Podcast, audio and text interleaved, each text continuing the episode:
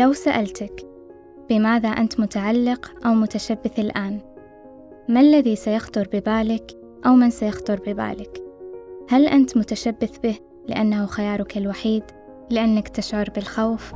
هل ما أنت متعلق به يعمل معك أم ضدك؟ هل يستنزف كل وقتك وطاقتك ويأخذ منك أم أنه يضيف لك؟ يا ترى ما هي العادات التي أخبرت نفسك بأنك ستقلع عنها وما زلت حبيسها حتى اليوم؟ ما هي العلاقات التي بقيت فيها طويلا طويلا جدا وأنت تعلم أنها تأخذ منك ولا تضيف لك؟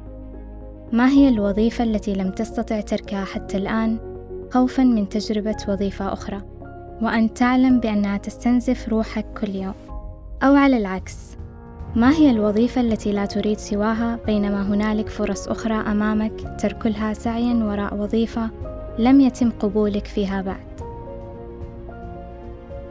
ما هي الأفكار والمعتقدات التي تؤمن بها سواء عن نفسك أو عن الآخرين والعالم من حولك والتي لا تخدمك بل تصعب عليك رحلة الحياة؟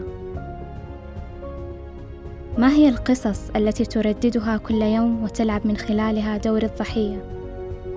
مواقف حصلت في الماضي ولم تسامح نفسك عليها بعد غضب ما زلت تحمله في صدرك تجاه أحدهم بسبب موقف ما لسنوات طويلة بينما هم تجاوزوا ذلك وأنت ما زلت عالق بعد Forgiving is giving up the hope, not holding on, hoping, wishing that it could have been any other way than it actually was.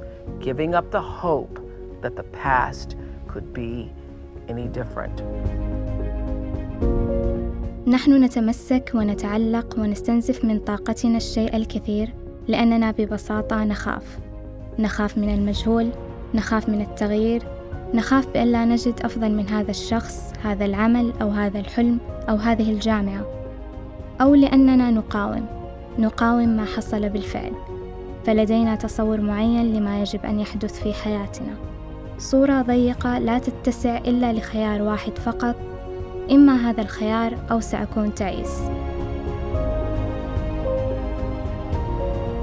في كل لحظة لدينا القدرة على الاختيار بين ما نريد أن نحتفظ به من أفكار، أشخاص، وظائف، عادات، مواقف من الماضي، وبين ما نريد أن نتخلى عنه. والحل الذي سيمنحنا القدرة على التخلي والتقدم في رحلة الحياة هو التسليم والثقة باختيارات الله لنا في هذه الرحلة. فكن على يقين بأنه كلما أغلق أمامك باب ستفتح أبواب أفضل، وأن الذي سبق ما هو إلا جزء من إعدادك للقادم الأجمل. وكان النبي صلى الله عليه وسلم يقول: طيب النفس من النعيم. فتعلم لما تحس إن حاجة مش من نصيبك سواء حلم أو شخص بعد محاولة لتحقيق الحلم أو بعد محاولة للتقرب من الشخص حسيته إنه مش من نصيبك بالراحة وبنفس راضية تعلم الترك. فاللهم ارزقنا القوة لتغيير ما نستطيع تغييره وارزقنا الشجاعة على تقبل ما لا نستطيع تغييره ومدنا بالعزيمة على ترك ما لم تجعله من نصيبنا.